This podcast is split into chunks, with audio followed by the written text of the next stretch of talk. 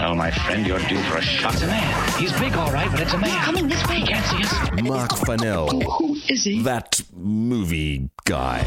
Moonlight is stealth filmmaking. No, it's not a spy movie. It's actually a movie about a young gay black boy growing up in Miami with a crack addict mum. It takes place in three time periods, three different actors playing the boy, Chiron, but it's stealth because it's quiet, there's not a lot of talking, but at some point, this film creeps up on you and he just breaks your heart. What's you, what's you looking at me like that? Moonlight picked up the award for Best Drama at the Golden Globes, and it's up for a bunch of different awards. It's a film about a lot of things. It's about being black in America and how the hyper macho world of gangsters and dealers doesn't always leave space for gay people. It's also a film about the cycle of poverty, and oh my god, I'm so sorry. I'm making this sound like a first year cultural studies essay.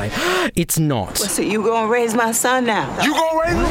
Moonlight is beautiful. There are shots in this film, like the scene where a teenage Chiron lifts his head out of a bucket of ice water to reveal the scars of all the bullying he's gotten, or this incredible moment where a young boy floats in the water of Miami for the first time, being held afloat by the only man to show him any kindness.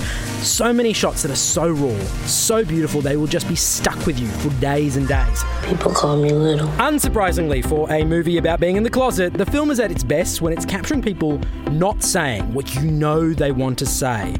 There are a lot of great actors in this film. Uh, Naomie Harris is in there as the crack addict mum, but really, it's this guy named Trevante Rhodes who plays the adult version of Chiron that just steals this film. The dude is built like a tank, but you just know that there's something this sadness and vulnerability, this desire to be loved, and to be honest, fear.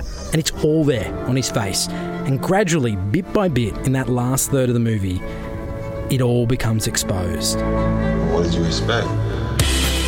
The climax isn't showy, it's not some big reveal, but when it finally hits you, the tragedy of this kid that became a man, it hits you like a ton of bricks.